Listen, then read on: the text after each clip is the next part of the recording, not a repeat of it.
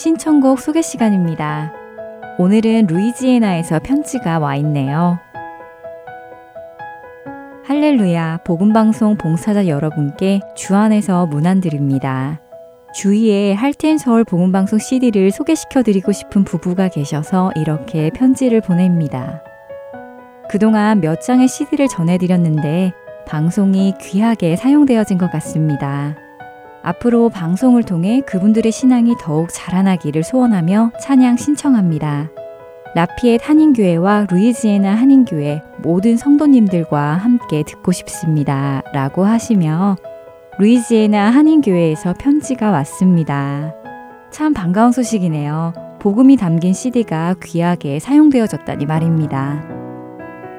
필요한 곳에 또 들을 자 있는 곳에 계속해서 예수 그리스도의 복음이 전해지기를 소원하며 신청하신 우리를 사용하소서 보내드리겠습니다. 찬양 후에 주안의 하나 사부로 이어집니다.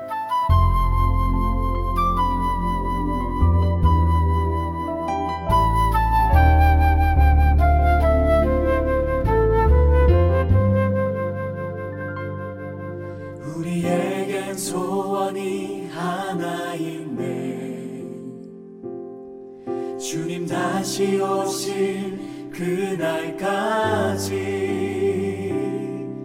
우리 가슴에 새긴 주의 십자가 사랑 나의 교회를 사랑케 하네. 주의 교회를 향한 우리 마음 희생과 포기와 가난과 고난. 하물며 죽음조차 우릴 막을 수 없네. 우리 교회는 이 땅의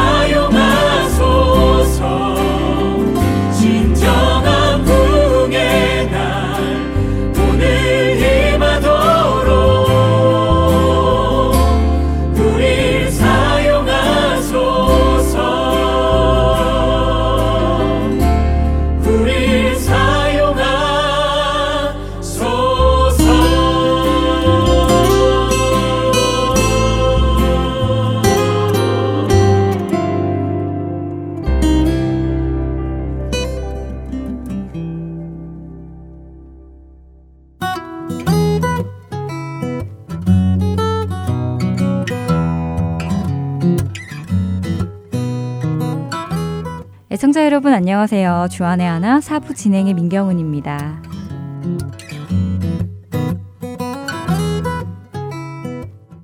저는 대부분의 친구들이 다 한국에 있는데요. 그 중에서 여자들이 잘 생각하지 않던 경찰이 되고 싶어 하던 친구가 있었습니다.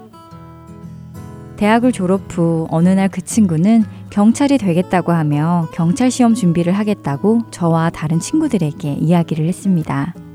그리고는 2년이 넘도록 경찰 시험 준비를 했는데요. 당시 20대 중반이었던 그 친구는 자신이 되고 싶은 경찰이 되기 위해 많은 것을 희생해야 했습니다. 친구들과 만나 수다 떠는 시간은 물론 한창 꾸미고 다닐 그 시기에 화장도 하지 않고 공부에만 매달렸지요. 정기적으로 만나는 친구들의 모임에도 나오지 않았고 본인 생각에 꼭 하지 않아도 된다고 판단되는 일들은 하지 않았으며 대부분의 시간을 도서관에서만 보내며 공부를 했습니다. 한두 달도 아닌 2년 동안 그 친구는 변함없이 열심히 공부를 하였고 드디어 목표했던 경찰 시험에 합격하여 끝내 경찰이 되었는데요. 연락도 잘 안 되고 얼굴 보기도 힘이 들어서 좀 아쉬운 마음이 컸었습니다. 하지만 그 친구가 자신이 원하는 그것을 얻기 위해 그렇게 열심히 노력하여 얻어내는 모습을 보고는 오히려 그 친구가 자랑스럽게 느껴졌고 친구이면서도 한편으로는 존경스럽게까지 느껴졌는데요. 그래서 합격을 알려준 그날 마음껏 이야기하며 합격을 축하해 주었지요. 만일 그 친구가 할 것을 다 해가며 놀 것을 다 놀아가며 만날 것을 다 만나가며 시간이 날 때만 공부를 했다면 과연 합격을 했을까요? 아마 그렇지 못했을 것입니다. 왜냐하면 할거다 하고 놀거다논 다음에는 공부할 시간이 별로 없기 때문이지요. 제 친구는 참 어렵지만 현명한 선택을 했었던 것이지요. 찬양 들으시고 계속해서 말씀드리겠습니다.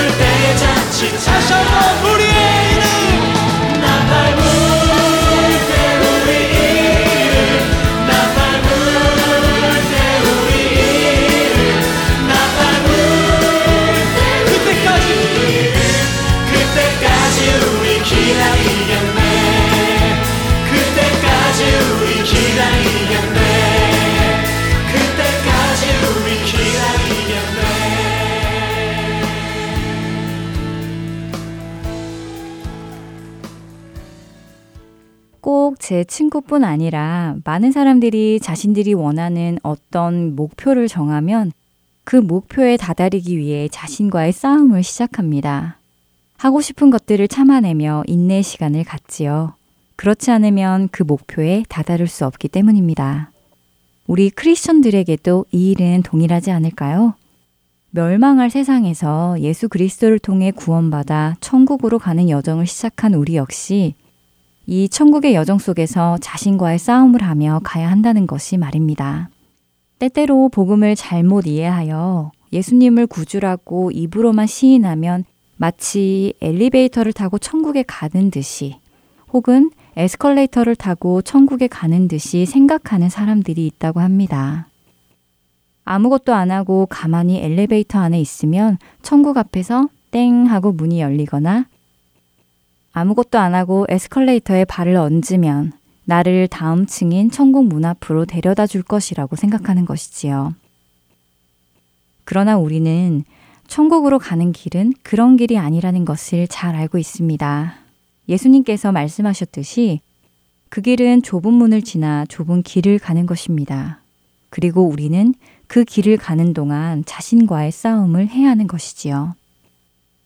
불어난 몸무게 때문에 허리에 디스크가 생겨 건강에 위험이 생긴 한 여성의 인터뷰를 본 적이 있습니다. 그녀는 자신이 살기 위해 살을 빼기 시작했지요. 그리고는 살을 빼는 데 성공하여 건강도 찾았습니다. 그때 그녀가 한 이야기가 제 마음 안에 남아 있는데요. 그녀는 이렇게 말했습니다. 살을 빼는 것은 철저히 자기 자신과의 싸움이었습니다. 생활 전반을 다 뜯어 고쳐야 했어요. 대학 생활을 병행하며 식습관과 생활 습관을 바꾸기는 정말 힘들었지요. 그러나 살기 위해서는 해야만 했습니다. 라고요. 생활 전반을 다 뜯어 고쳐야 한다는 그녀의 말이 참 가슴에 와닿습니다. 우리는 어떨까 생각해 봅니다. 우리는 우리의 죄로 인해 죽어야만 하는 존재였다는 것을 깨달았습니다.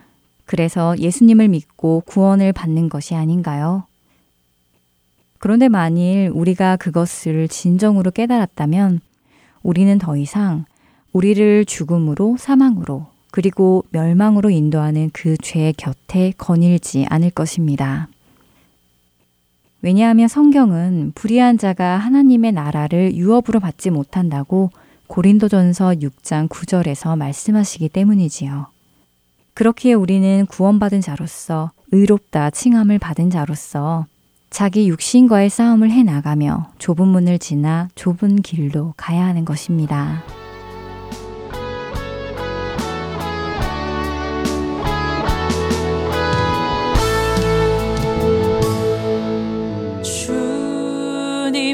다시 오실 때까지 나는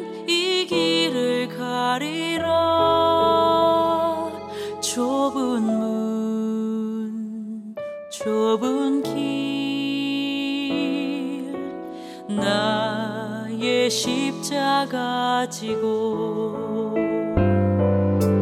나의 가는 이길 앞에서 나는 주님을 보리라.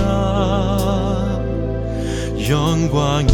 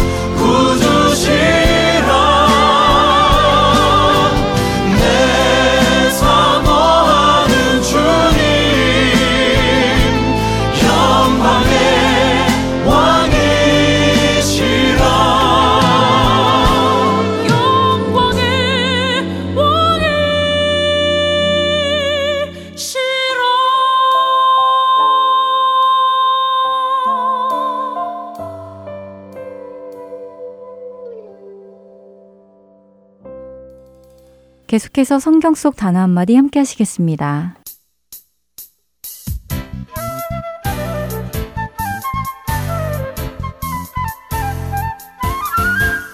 여러분 안녕하세요. 성경 속 단어 한마디 진행의 이다솜입니다. 많은 신앙인들이 하는 것 중 하나가 아침 큐티 생활인데요. 큐티가 뭐지 하는 분들도 혹 계실 수 있겠네요. 아리조나에는 QT라는 gas station이 있어서 그곳 분들은 QT 하면 gas station이 먼저 떠오르기도 하신다네요. QT라고 하면 quiet time이라 해서 말씀을 조용히 묵상하는 시간을 의미합니다. 요즘은 여러 종류의 말씀 묵상 교재도 나와 있어 많은 분들이 말씀 묵상을 생활화하고 계십니다. 그런데 묵상은 무엇일까요? 일반적으로 묵상이라고 하면 조용히 앉아 머릿속으로 말씀을 생각하는 것으로 이해하는데요. 성경의 묵상도 과연 그런 의미일까요? 그래서 준비했습니다. 성경 속 단어 한마디, 오늘은 묵상에 대해 알아보겠습니다. 묵상은 메디테이션으로 무언가 깊이 생각하는 것을 의미합니다. 한자어로 이루어진 묵상은 잠잠하다, 입을 다물다의 묵과 생각하다, 사색하다의 상으로 입을 다물고 잠잠히 생각하다 라는 뜻이라고 하는데요. 국어 사전 역시 묵상은 눈을 감고 말없이 마음속으로 생각함, 또 말없이 마음속으로 기도를 드림이라고 설명하고 있습니다. 바로 이런 이유로 묵상하면 말없이 머리로 말씀을 생각하는 것이라고 우리는 흔히 생각하게 됩니다. 그러나 성경에서의 묵상은 그 의미가 꼭 한 가지만을 뜻하지는 않는데요. 묵상의 히브리어는 하가라는 단어라고 합니다. 이 하가라는 단어는 구약 성경에서 약 25번 정도 쓰였다고 하는데요. 그 중에 우리가 생각하는 묵상, 즉 조용히 말없이 마음속으로 생각하는 의미를 지닌 meditate로는 약 6번 정도가 사용되었다고 하네요. 그리고 나머지 약 19번 정도는 오히려 소리를 내다, 말하다 라는 의미로 사용이 되었다고 합니다. 때로는 탄식하다, 신음하다 라는 말로도 번역이 되었고요. 선포하다 라는 말로도 번역되었다고 하는데요. 그중 이 하가라는 단어가 아주 특이하게 번역된 곳이 한 군데가 있습니다. 바로 이사야서 31장 4절입니다. 한번 읽어드릴게요. 여호와께서 이같이 내게 이르시되 큰 사자나 젊은 사자가 자기의 먹이를 움키고 으르렁거릴 때에 그것을 치려고 여러 목자를 불러왔다 할지라도 그것이 그들의 소리로 말미암아 놀라지 아니할 것이요 그들의 떠들므로 말미암아 굴복하지 아니할 것이라. 이와 같이 나 만군의 여호와가 강림하여 시온산과 그 언덕에서 싸울 것이라. 이 구절에서 묵상을 뜻하는 하가라는 단어는 참 어울리지 않게도 으르렁거리다로 번역이 되었는데요. 으르렁거리다와 묵상, 이 두 단어가 서로 연결이 되시나요? 잠시 방금 읽은 이사야서 31장 4절의 내용을 상상해 보며 뜻을 생각해 볼까요? 사냥에 성공한 젊은 사자는 자신의 먹이를 입에 물고 자신이 먹을 만한 장소에 앉아 먹이를 먹으려 준비합니다. 이때 양떼를 지키던 목자가 사자가 양을 물어간 것을 알고는 여러 목자들에게 도움을 청합니다. 도움 요청을 받은 목자들은 각자 무기를 하나씩 들고 모여들었을 것이고 이제 함께 힘을 합쳐 이 사자를 공격하러 갑니다. 그런데 이 힘이 좋은 크고 젊은 사자는 목자들의 소리에 어떤 반응을 보이고 있을까요? 성경은 이렇게 말씀합니다. 그것을 치려고 여러 목자를 불러왔다 할지라도 그것이 그들의 소리로 말미암아 놀라지 아니할 것이요 그들의 떠들므로 말미암아 굴복하지 아니할 것이라. 그렇습니다. 여러 목자들이 그렇게 몰려와도 사자는 그들의 소리로 놀라지 아니하고 그들의 떠들므로 말미암아 굴복하지 아니할 것이라는 말입니다. 왜 그럴까요? 단순히 사자가 힘이 세서일까요? 아닙니다. 그 이유는 바로 사자가 으르렁거리고 있기 때문입니다. 사자가 으르렁거리는 이유는 으르렁거림으로써 자기 자신이 누구인지를 자각하고 자기 스스로에게 용기를 주고 적을 두렵게 하는 것이라고 합니다. 이제 으르렁거림과 말씀을 묵상하는 것이 연결이 됩니다. 하나님의 말씀을 우리 입에 달고 사자가 으르렁거리듯이 우리 입에서 되뇌일 때 우리는 우리가 하나님의 외아들 예수 그리스도의 생명으로 새 생명을 얻은 고귀한 존재인 것과 하나님의 자녀로서 거룩하게 살아가야 하는 사실과 우리를 오늘도 넘어뜨리기 위해 여러 가지 유혹으로 다가오는 사단을 두렵게 할 수 있는 것이지요. 예수님께서 사단의 유혹을 어떻게 이기셨나요? 바로 말씀으로 이기셨지요. 주먹 다짐을 하신 것이 아니라요. 시편 1편 기자는 이렇게 고백합니다. 복 있는 사람은 악인들의 꾀를 따르지 아니하며 죄인들의 길에 서지 아니하며 오만한 자들의 자리에 앉지 아니하고 오직 여호와의 율법을 즐거워하여 그의 율법을 주야로 묵상하는도다. 하나님의 말씀을 머리로만 골똘히 생각하는 것이 아니라 그 말씀을 우리의 입 안에서 되뇌이며 때로는 선포하며 그 말씀의 능력을 경험하며 살아가는 우리가 되면 좋겠습니다. 다음 한 주간도 말씀을 묵상하시며 승리하시는 한 주 되시기 바랍니다. 성경 속 단어 한마디 오늘은 여기에서 마치겠습니다. 여러분 안녕히 계세요.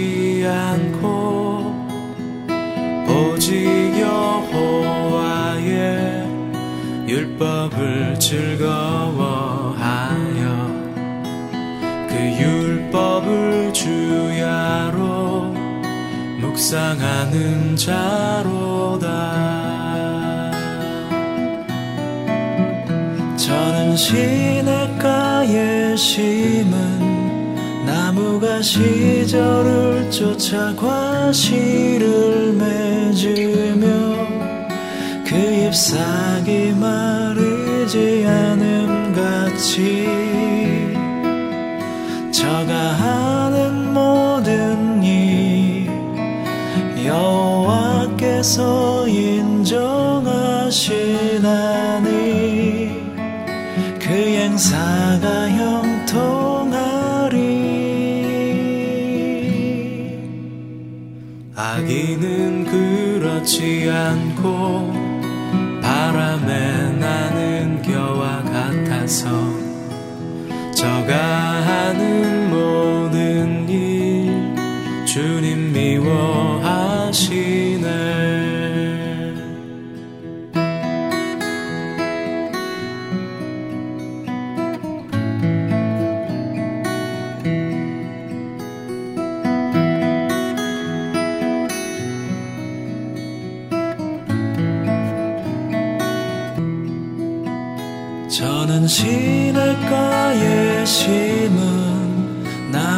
시절을 쫓아 과실을 맺으며 그 잎사귀 마르지 않음 같이 저가 하는 모든 일 여호와께서 인정하시나니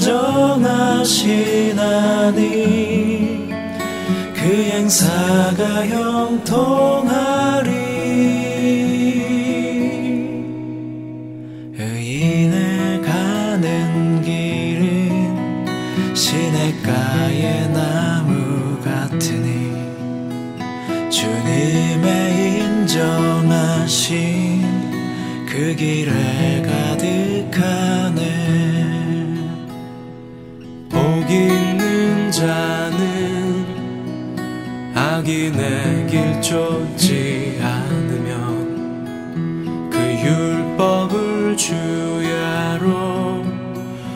묵상하는 자로다.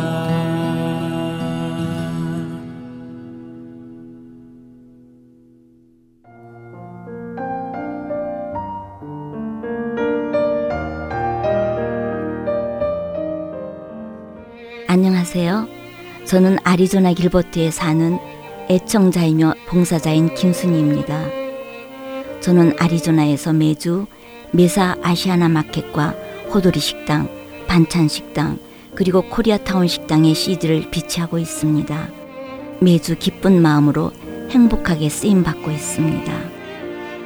하나님께서는 할텐 서울 복음 방송을 통하여 저로 말씀을 깨닫고 순종하게 하시고 힘들 때는 위로와 격려의 말씀을 주시며 소망 가운데 살아갈 수 있도록 큰 힘을 주십니다. 이 귀한 복음 전파 사역은 누군가의 기도와 후원 그리고 봉사로 이루어집니다. 하나님께서는 지금도 귀한 복음 방송 사역에 동참하실 분들을 찾고 계십니다. 기도와 후원 그리고 봉사로 이루어지는 복음 방송에 사역에 동참하고 싶으신 분들은 전화번호 602-866-8999로 연락 주시기 바랍니다.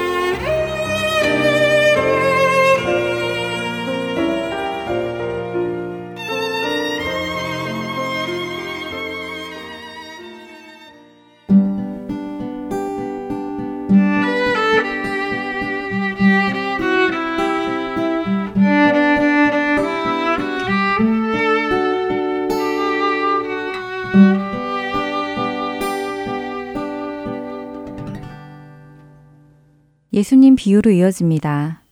노스캐롤라이나 그린스보로 한인 장로교회 한일철 목사님께서 누가복음 14장을 본문으로 말석의 비유라는 제목의 말씀 전해 주십니다. 은혜 시간 되시길 바랍니다. 네, 음식을 먹는 식탁 교제는 어느 나라를 막론하고 참으로 즐거운 시간입니다. 먹는 것만큼 행복한 시간이 또 어디 있겠어요? 오죽하면 우리나라 속담에 금강산도 식후경이라. 제가 정말 여행해 보니까 배가 고프면 아무것도 안 보입니다. 지금 쓰러지게 생겼는데 그 봐서 뭐합니까? 배가 든든해야 그 다음에 잘 보이는 거예요. 그래서 우리나라 그런 속담이 나왔나 봅니다. 그만큼 먹는 것은 사람에게 있어서 중요하다는 것입니다. 먹는 것이 중요하듯 식탁에서 음식을 먹으면서 갖는 매너들도 중요하다는 것이죠. 이 매너들이 다양하고 나라들마다 아주 중요하게 여기는 것이 있어요. 인도가 그렇습니다. 인도에 가서 왼손으로 악수를 청하면 큰일 납니다. 혹은 왼손으로 음식을 먹는다. 큰일 납니다. 그 이유는요, 왼손이 배설작용의 뒤처리용이기 때문에 그래요. 또 인도는 음식을 먹으면서 조용한 곳을 좋아해요. 이 음식 먹는 문화는 조용합니다. 그런데 반대로 중국은 어때요? 시끄러워야 돼요. 음식 먹으면서 깔깔깔거리고 막 웃어야지 만약에 그분을 초대했는데 주인이 가만히 음식만 먹으면 날 무시했다고 보는 거예요. 어떤 나라들은 음식을 먹을 때 이렇게 비스듬히 앉아서 먹는 사람들이 있어요. 이게 꼭 예전에 우리가 영화를 볼 때 로마 나라만 그런 게 아니고요. 유대인이 지금도 그렇습니다. 유대인들도 오른손으로 식사를 해요. 그러다 보니까 어떻게 비스듬히 눕냐면 오른손이 자유로울 수 있도록 왼쪽으로 비스듬히 눕습니다. 그러니까 완전히 누운 건 아니고 반쯤. 그래서 음식도 먹고 얘기도 하고 사람 이렇게 쳐다볼 수 있을 정도. 그런 식으로 기대어 눕습니다. 이렇듯 나라마다 식탁 매너는 서로 달라요. 그럼에도 불구하고 이 식탁 매너를 아주 중요하게 여기는 나라들이 있다는 것이죠. 오늘 본문에 보시면 식탁에서 일어나는 일에 대해서 예수님이 비유로 말씀하신 것을 보게 됩니다. 하지만 예수님은 오늘 비유를 통해서 단지 우리에게 식탁 매너를 좋게 가져라 이런 차원의 말씀이 아니라는 것이에요. 예수님은 오늘 비유를 통해서 천국의 원리 뭐라고요? 예수님께서는 이 식탁 매너를 통해서 식탁의 이런 중요한 자리를 통해서 천국의 원리를 가르쳐 주고 싶으신 거예요. 사람들이 중요하게 하는 그런 식탁의 매너가 아니라 어느 안식일 날 회당에서 말씀을 전하는 시간들이 있었습니다. 그때 예수님도 회당에 계셨고 말씀을 증거했어요. 그리고 안식일 오후에 어떤 유명한 바리새인 중에 지도자, 그러니 얼마나 위치가 대단합니까? 바리새인들도 대단한데 그 중에 두령이에요. 이 바리새인의 지도자가 많은 바리새인들을 자기의 집으로 초대했습니다. 거기에는 물론 누가 계세요? 예수님도 초대를 받았습니다. 예수님이 초대를 받아서 그 집에 딱 들어가니까 서로 상좌에 앉으려고 애쓰는 모습을 예수님이 보신 거예요. 누가 보면 14장 7절 한번 볼까요? 청함을 받은 사람들이 높은 자리 택함을 보시고 그들에게 비유로 말씀하여 이르시되 이 비유가 왜 나왔어요? 초청을 받으신 예수님이 들어가니까 어떤 일이 벌어집니까? 전부들 상좌, 높은 자리에 앉으려는 것을 보시고 이 비유를 주신 것이에요. 손님이 몇 명 안 될 때는 그냥 작은 테이블에서 식사를 하는 게 보통입니다. 그러나 손님이 많아지게 되죠. 그리고 그 자리가 중요한 자리고 격식을 갖추어야 하는 자리라면 더욱더 식탁 테이블은 커집니다. 그런데 그냥 일자로 커지는 게 아니고요. 디귿자, 디귿자로 커져요. 그래서 주인과 더불어 가장 중요한 그날의 VIP 게스트가 그 디귿자 모양의 중 가운데 앉고요. 그 다음부터 중요한 순서대로 앉고, 그 다음에 중요하지 않는 사람이 어디 앉을까요? 주인과 VIP에서부터 가장 먼 말석에 앉는 것입니다. 좋은 상석은 그 당시에 그 사람에 대한 영광이에요. 언어. 어, 내가 여기 왔는데 날 이렇게 높여줬구나. 그런데 그 자리를 남이 높여주기 전에 자기가 먼저 차지해서 사람들에게 언어를 받으려고 하는 거예요. 그래서 바리새인은 서로 좋은 상석, 그 높은 자리에 앉으려고 하는 모습을 예수님이 보시게 된 것이죠. 예수님이 보셨던 그 모습은 하늘나라의 원리와 정반대된다는 것이에요. 지금 하나님을 제일 잘 섬긴다는 사람들이 하나님 나라의 원리와 정반대로 산다는 것이에요. 오늘날 교회 안에 그렇게 사는 사람 많습니다. 우리는 하나님의 나라의 원리대로 살아야 되는데 하나님의 나라의 원리가 아니라 이 땅의 원리대로 산단 말이에요. 하나님의 마음이 아픈 거죠. 그래서 예수님께서는 높은 자리부터 가서 앉지 말라는 교훈을 하십니다. 8절과 9절을 계속해서 한번 보겠습니다.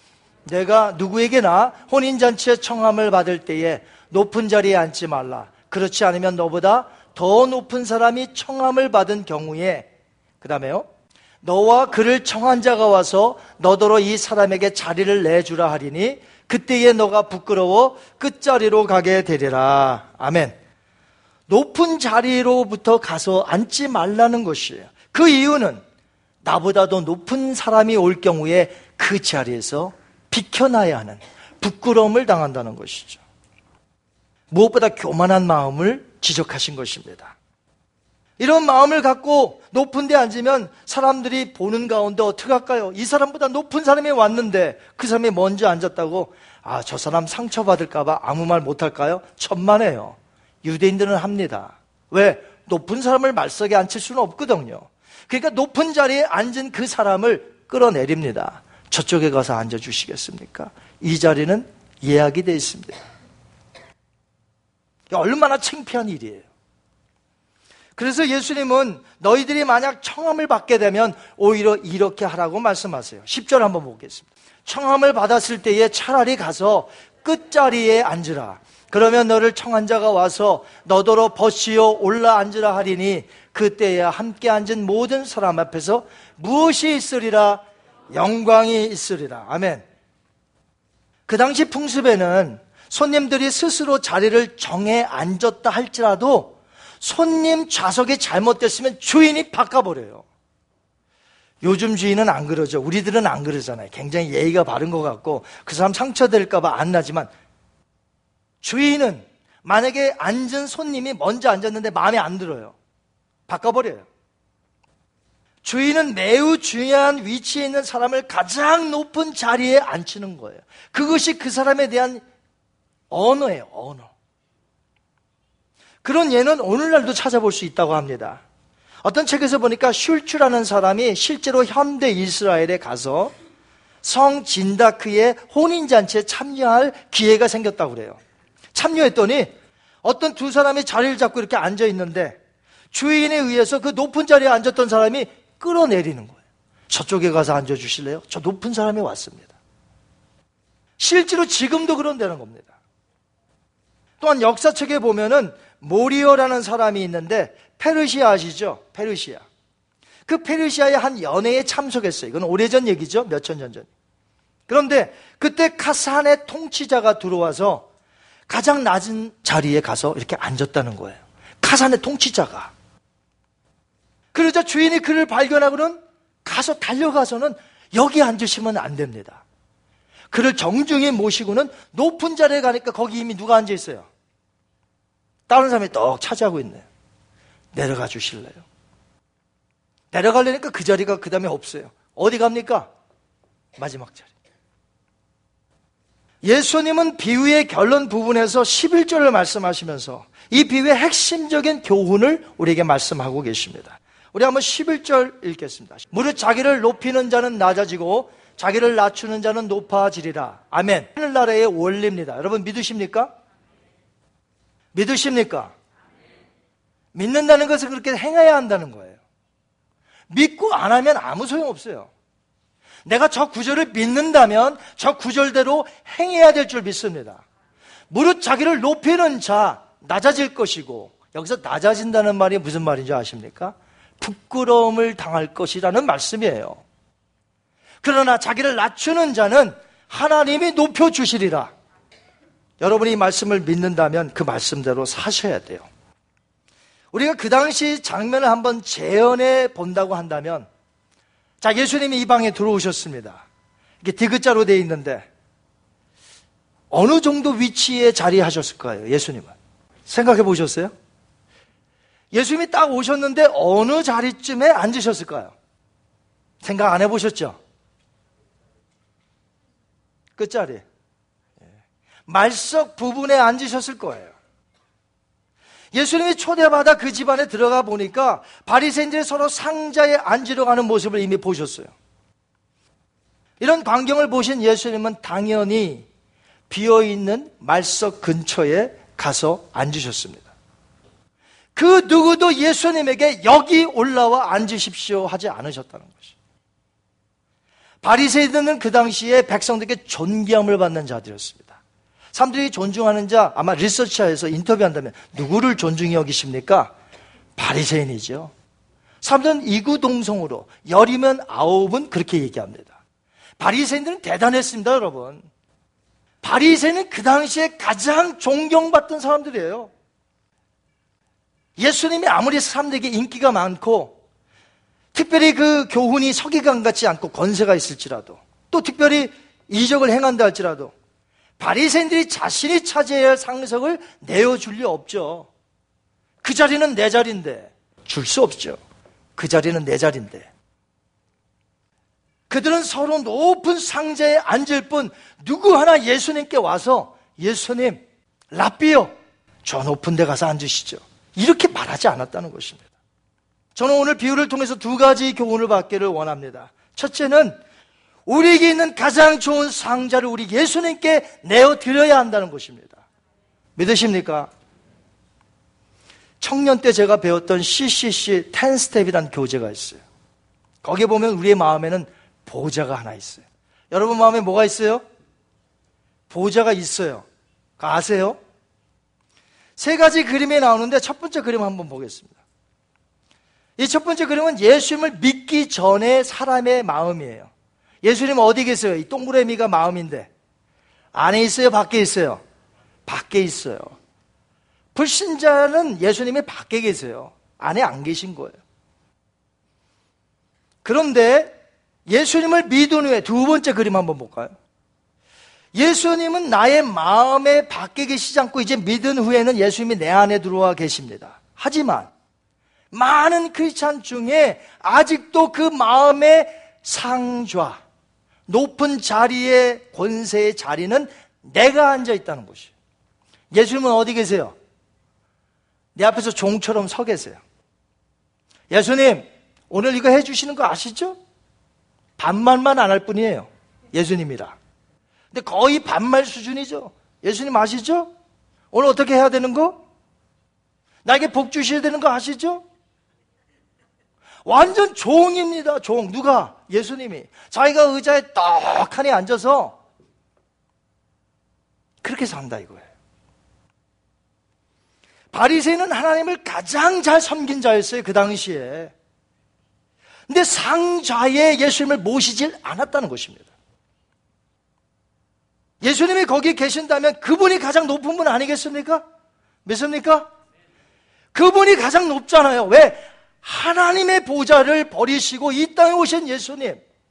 그 예수님이 당연히, 당연히 높은 자리에 앉아야 되는 거 아니냐는 거예요. 하나님이 육신이 되어 그 가운데 오셨어요. 그 구약의 성도들은 그 메시아를 한번 보고 싶어서 그 메시아의 목소리 한번 듣고 싶어서 그랬는데 자기들 앞에 온 예수님을 말석에다 두고 상자는 자기들이 차지하려고 했단 말이죠. 상자는 내가 앉는 것이 아니고 예수님이 앉으셔야 한다는 것입니다. 그러나 바리새인들은 자신이 상자에 앉으려고 서로 치열하게 경쟁했어요. 예수님? 그 저런 분은 아랑곳하지도 않아요. 앉겠으면 앉고 가겠으면 가고 가장 이상적인 그림이 무엇입니까? 내 마음의 보좌에 누가 앉으시는 거예요? 예수님이 앉으시는 거예요. 그리고 그 앞에 내가 서는 거예요. 나는 예수님을 섬길 종의 자세로 서 있는 거예요. 우린 이렇게 살아야 합니다. 하지만 예수님을 믿는다고 하는 크리스찬 보세요. 아니, 여러분을 보세요. 저를 보세요. 아직도 내 자신의 마음속에 그 권세의 자리에 누가 앉아 있는가? 내가 아니던가요? 여러분 아니던가요? 거기에 정말 예수님이 앉아 계십니까? 그러면 100% 순종해야 될 텐데. 그 자리는 누구도 앉아서 안 돼요. 내가 앉아서 되는 게 아니에요. 예수님 믿기 전에는 내가 앉았죠. 몰랐으니까. 그러나 이제는 누가 앉아야 됩니까? 예수님이 내 마음의 보좌에 앉으셔야 합니다. 만약 예수님을 믿고도 버릇없이 내 자신이 그 마음의 보좌에 앉고 예수님을 세우던 종처럼 여긴다면 이거 완전히 적반하장격이에요. 예수님은 우리를 종으로 부르셨습니다. 섬기라고 하셨습니다. 그런데 거꾸로 우린 예수님을 종으로 여긴단 말이에요. 내가 원하는 대로 해 주십시오. 이렇게 버릇없는 크리스천이 어디 있습니까? 여러분의 마음의 보좌에서 빨리 일어나시기 바랍니다. 오늘 말씀을 통해서 여러분이 만약에 이제껏 앉아 계셨다면 오늘 이 말씀을 통해서 여러분의 보좌에서 여러분이 일어나시기 바랍니다. 그 최고의 자리는 예수님의 것이에요. 그러므로 이 시간에 이렇게 고백했으면 좋겠습니다. 한번 따라 하시겠습니다. 예수님, 크게 하셔야 돼. 예수님, 나의 보좌로 올라와 앉으십시오. 아멘. 이 예배 시간에도 지금 이 시간에 우리의 눈에는 볼 수 없으나 영적으로 우리 주님만의 영광스러운 보호자에 좌정하시어 우리의 예배를 지금 받으신다는 것입니다. 이곳에 오셔서 이곳에 앉으소서 이곳에서 드리는 예배를 받으소서 주님의 이름이 주님의 이름만이 오직 주의 이름만 이곳에 있습니다. 이곳에 오셔서 이곳에 앉으소서 이곳에서 앉아서 우리의 예배를 받아주옵소서. 그래요. 상자는 예수님의 것이에요. 왜 오늘날 교회가 문제가 많습니까? 왜 교회가 분란이 일어납니까? 다 자기가 주인인 거예요. 예수님이 주인이에요, 보세요. 하나님이 통째 보세요, 그 보좌에 앉아서. 너희는 천하에 잠잠할지어다. 하나님이 계시니. 우리 교회의 보좌. 그리고 우리 개인의 가장 영예로운 내 마음의 보좌에 누가 앉으셔야 되느냐? 예수님이 앉으셔야 합니다. 이 비유에서 배울 두 번째 교훈은 무엇입니까? 한번 따라하십니다. 자기 자신을 낮추자. 이것이 천국의 원리예요. 하나님의 원리, 천국의 원리. 그런데 세상 사람들은 어떻게 살아갑니까? 약육강식으로 살아요. 강한 자가 약한 자를 지배하는 거예요. 그러니까 내가 당신한테 잘못했다? 이런 건 있을 수가 없는 거예요. 왜? 그렇게 되는 순간 그 사람의 짓밟히거든. 이게 약육강식입니다. 세상의 원리예요. 강한 자가 약한 자를 지배합니다. 그렇기 때문에 내가 남을 섬긴다든지 남에게 순종해야 된다든지 그 권위에 순종해야 된다든지 당신의 나보다 월등히 뛰어납니다. 이런 말 어울리지 않는단 말이죠. 이 세상의 원리에는. 이러한 세상의 원리 때문에 무조건 내가 높은 자리에 앉아야 하는 거예요. 그 사람을 짓밟더라도 내가 거기 앉아야 되는 이유가 그래서 그렇습니다. 그러나 천국의 원리는 정반대예요. 마지막 만찬을 갖는 그 집에서 예수님은 스스로 종이 되셔서 제자들의 발을 씻기셨습니다. 그 누구도 자신을 종처럼 여겨서 어느 누구 하나 베드로, 야고보, 요한 그 누구 하나 어떤 사람도 예수님을 발을 씻지 않으셨습니다. 그 누구의 발도 서로 씻지 않았습니다. 그럴 수밖에 없는 것이 그들은 틈만 나면 만나면 누가 크냐 했는데 어떻게 남을 발을 씻겠습니까? 말도 안 되죠. 그들에게는 세상 원리만 있었습니다. 하나님의 나라의 원리는 없었던 거예요. 그래서 아무것도 안 한 거예요. 예수님은 이러한 제자들의 모습을 보시고 천국의 원리를 가르치시고자 선수 몸소 행하셨습니다. 종처럼. 자기를 낮춰야 합니다. 자기를 높여서는 안 된다는 것이에요. 자기를 높일 때 그 사람은 낮아져요. 그 낮아지면 부끄러움을 당하리라. 자신을 낮출 때 그 사람이 높여줍니다. 하나님이 높여주셔야 되는 거예요. 내가 높여지려면 안 돼요. 그래서 어떤 사람을 싫어하냐면요. 자기 자랑, 가족 자랑. 옆에선 들어주는 거죠. 아, 그래요. 돌아가면 욕하는 겁니다. 그 욕하는 것도 모르고 계속해서 하지 마세요. 자기 자랑하고 높이는, 누가 듣고 싶겠습니까? 갈 데 없어서 들어주긴 하는데, 돌아서면 욕한다니까요. 그걸 모르세요? 내가 낮출 때 그 사람이 높여주는 거예요. 하나님이 높여주고 그 사람을 높여줘요. 내가 낮을 때 하나님이 높여줘요. 이것이 하늘나라의 원리예요. 교회가 무엇입니까? 하나님의 나라를 투영해서 세상에 보여주는 유일한 기관이 어디냐? 교회예요. 교회에서 하나님의 그 거룩함, 하나님의 뜻을 밝혀주지 못하면 어디서 이 세상에서 보여줄 수 있겠어요? 교회 말고. 교회밖에 없어요. 가장 경건하다고 여겼던 바리새인들이었지만 그들의 마음에는 남들보다 높아지려는 마음으로 가득 찼습니다. 남들보다 우월한 마음으로 가득 차 있었습니다. 저 자리는 내 것인데 저 자리만 앉으려고 봤다는 것이죠. 그러면서도 하나님을 제일 잘 믿는 척, 가장 경건한 척 했습니다. 하지만 그의 경건은 거짓말이었죠. 경건의 모습만 있었지 실제로 경건은 능력이 나타나는 것이에요. 모양만 나타나는 게 아니라 경건에는 능력이 나타나야 돼요. 교회 안에서 무시당했다고 하는 사람이 많습니다. 앞으로 가면 갈수록 더 그럴 거예요. 현대는 더 그래요. 교회 안에서 무시당했다는 거예요. 남을 무시하는 처사도 문제지만 우리가 하나님 나라의 원리, 낮아지는 것을 배운다면 무시당했다고 느낄 필요도 없고요. 그렇게 말할 필요가 없는 거예요. 여러분이 먼저 수건을 차고 그 사람의 발을 씻어준다고 해보세요. 어, 이 사람 왜 그러지? 종인가? 어, 이 사람 왜 이래? 이런 말 들었다고 수건 내 던지면서 나 이거 안 해. 이런 사람 보셨어요? 자기가 스스로 한 건데 평상시에 스스로 종처럼 생각하지 않기 때문에 누가 나에게 뭐라고 하면 무시당했다고 하는 거예요. 그냥 내가 스스로 종이 되어서 그 사람을 섬겨보세요. 뭐라고 하든 아무 상관없습니다. 내가 자처한 일이기 때문에. 내가 주님의 말씀대로 내가 살려고 하는 것이기 때문에 뭐라고 해도 상관하지 않아요.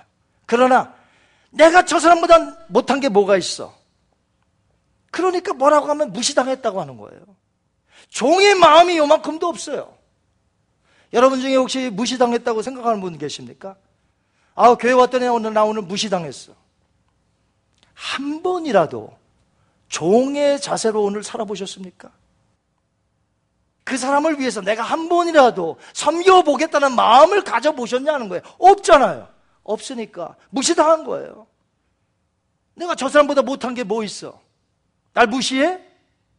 이렇게 나가는 거예요. 스스로 겸손한 자, 스스로 낮아지고자 하는 사람들은 그런 것을 전혀 개의치 않습니다. 품고 가야 할 사람이 많아요. 누군가 품어야 될 거 아니에요. 누가 품겠어요?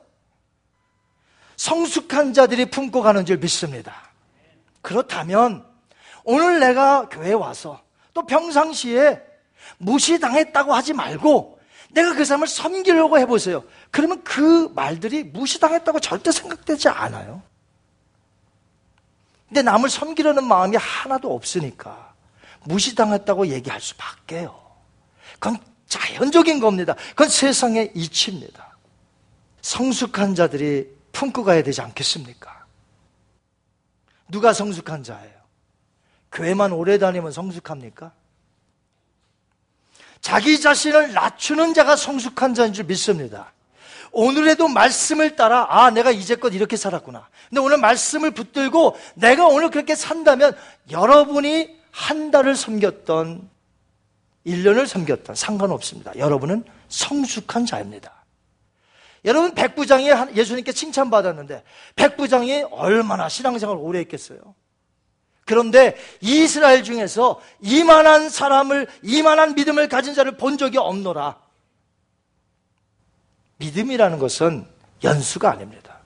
헌신의 깊이지. 저와 여러분, 남이 뭐라고 해도 무시당했다고 하지 마세요. 여러분이 섬겨보세요. 하나님께서 여러분을 높여주실 것입니다. 하늘나라의 원리예요. 약속은 반드시 주어집니다. 하나님은 허튼 말씀 안 하십니다. 반드시 그 약속을 이루실 것입니다. 궁극적으로는 저 영원한 나라에서 여러분을 높여주실 것이고 이 땅에서도요 하나님이 원하시면 언제든지 하나님이 정하신 그 타이밍에 하나님께서 여러분을 높여줄 줄 믿습니다. 예수님만 이런 가르침을 주신 게 아니고요. 구약에 보면 잠언서에 이런 말씀이 원래 있어요. 여러분 구약에 대해서 바리새인이 어떻게 했을까요? 알았을까요? 몰랐을까요? 너무나 잘 압니다. 아무튼 구약 갖고 사는 사람들이니까. 우리 신약까지 있어서 힘들어요. 애우려면.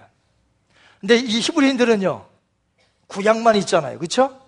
이 사람들 다 합니다. 어려서부터 다 애워요. 구약의 잠언서 25장 6절 7절 한번 보겠습니다. 왕 앞에서 스스로 높은 채 하지 말며 대인들의 자리에 서지 말라. 이는 사람이 내게 이리로 올라오라고 말하는 것이 너의 눈에 보이는 귀인 앞에서 저리로 내려가라고 말하는 것보다 나음이니라. 예수님의 말씀과 똑같은 말씀이에요. 바리새인들은 이 구절을 잘 알고 있었습니다. 하지만 그들은 성경 지식 따로 생활 따로였어요. 오늘날 그런 사람이 많잖아요. 성경 지식 따로 생활 따로. 하나도 그건 도움이 안 됩니다. 하나님의 말씀의 성경이 우리에게 살라고 하는 대로 우리가 살아야 한다는 것이죠. 오늘 우리가 예수님의 비유를 통해서 성경을 배웠습니다. 그렇다면 이 말씀을 오늘 심각하게 받아들이시기 바랍니다. 만약 내가 스스로 낮아지지 못한 채 높은 마음을 품고 살았다면 내 행동을 오늘 고쳐야 한다는 것이죠. 하나님은 은혜로우신 분이라 회개하는 자에게는 늘 능력을 주십니다. 오늘 여러분이 이제껏 어떻게 사셨어도 오늘 마음속에 주님 내가 정말 회개합니다. 내가 이제껏 높임을 받으려고 했네요. 누가 뭐라고 하면 무시당했다고 했네요. 이제는 주님, 주님 높은 자리에 주님이 앉아주시고 나는 이제 낮아지고 종이 되겠습니다. 저 사람을 섬기겠습니다. 이렇게 해보세요. 하나님이 여러분을 높여주신다는 것이. 사랑하는 성도 여러분, 오늘 말씀을 맺습니다. 하나님으로부터 거듭난 자들은 어떻게 살아야 되는지 아십니까? 하나님의 원리를 따라 살아야 합니다. 저와 여러분이 예수님으로 말미암아 거듭났습니까? 거듭났습니까? 그러면 어떻게 살아야 돼요? 하나님의 원리를 따라 살아야 합니다. 오늘 분명히 해두야 할 것이 하나 있습니다. 내 자신이 아무리 하나님의 백성이라고 주장해봐야 아무 의미가 없습니다. 그것은 믿음의 고백대로 내가 믿음의 고백대로 성경적으로 사느냐가 중요한 것이라는 것이죠. 바리새인은 그 당시에 하나님의 백성 가운데서 자신들이야말로 진짜 하나님의 백성이라고 여겼습니다. 바울이 뭐라고 한 줄 아세요? 나는 바리새인이다. 이렇게 얘기했어요. 기억나세요? 사도 바울이 뭐라고 했어요? 예전에 자기를 나는 바리새인 중에 바리새인이라 이렇게 얘기했죠. 바리새인들이 얘기합니다. 나는 하나님의 백성 중에 백성이라고 얘기하는 사람들이에요. 그러나 예수님은 제자들과 사람들에게 너희들 절대로 바리새인 본받지 말거라 이렇게 말씀하셨어요. 마태복음 23장에서 아주 길게 너희들 절대로 바리새인 본받지 말거라. 여러분 23장 6절 7절에 이렇게 말씀하셨는데 한번 같이 읽겠습니다. 그들은 잔치의 윗자리와 회당의 높은 자리와 시장에서 문안받는 것과 사람에게 랍비라 칭함을 받는 것을 좋아하느니라. 하나님의 백성은 천국의 원리대로 사는 자들이어야 됩니다. 그런 면에서 예수님께서 바리새인의 대표격인 니고데모에게 하셨던 말씀을 오늘 새겨 들어야 돼요. 내가 보니 너 거듭나야 되겠구나. 거듭나지 아니하면 하나님 나라를 볼 수도 없고 들어갈 수 없느니라. 아브라함의 후손이라고 여기면서 자신이 하나님의 백성 중의 백성이라고 주장했던 그 사람들 무조건 천국에 들어가는 것이 아니라는 것이에요. 예수님은 오셔서 천국의 가르침을 주셨습니다. 십자가의 도. 천국 복음을 전하셨습니다. 하나님 나라에 들어간 자들은 이 땅에서 어떻게 살아야 될지 하나님 나라의 원리를 가르쳐 주셨습니다. 그 원리가 오늘 가르쳐 주신 대로 낮은 자의 위치로 사는 것입니다. 이제부터 높아지려는 마음, 교만해지려는 마음, 명예의 자리를 탐하는 그 마음을 버리고 예수님이 보여주셨던 종의 섬김의 모습을 가지고 천국의 원리를 따라 사는 것이 가장 좋은 자리는 주님을 모시고 나는 낮은 자리를 택해야 합니다. 오늘 사랑하는 성도들 섬깁시다. 사랑하는 성도들 섬깁시다. 내 학식, 내 위치, 내 나이, 그런 것은 중요한 것이 아닙니다. 하나님이신 예수님이 종처럼 섬겼듯이 우리도 이웃을 섬기는 거예요. 그런 교회가 될 때에 놀라운 주의 역사가 이 교회를 통해서 나타난다는 것입니다. 남들보다 낮아질 때, 겸손할 때, 여러분의 모습을 통해서 우리가 하나님의 영광을 볼 것입니다. 야, 저 사람 저렇게 변했구나. 하나님은 살아계시구나. 우리의 모습을 보고 주변에 믿지 않는 자들이 야, 저 교회를 보니 하나님은 살아계시구나. 낮아질 때 하나님이 그 사람을 분명히 귀하게 높이 사용할 줄 믿습니다. 오늘부터 말씀대로 살아가는 축복이 저와 여러분에게 있게 되기를 주님의 이름으로 축원드립니다.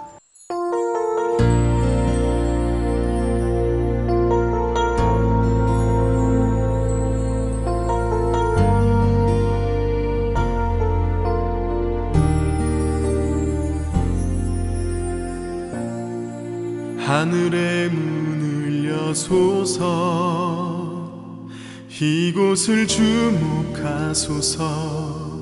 주를 향한 노래가 꺼지지 않으니. 하늘을 열고 보소서. 이곳에 임재하소서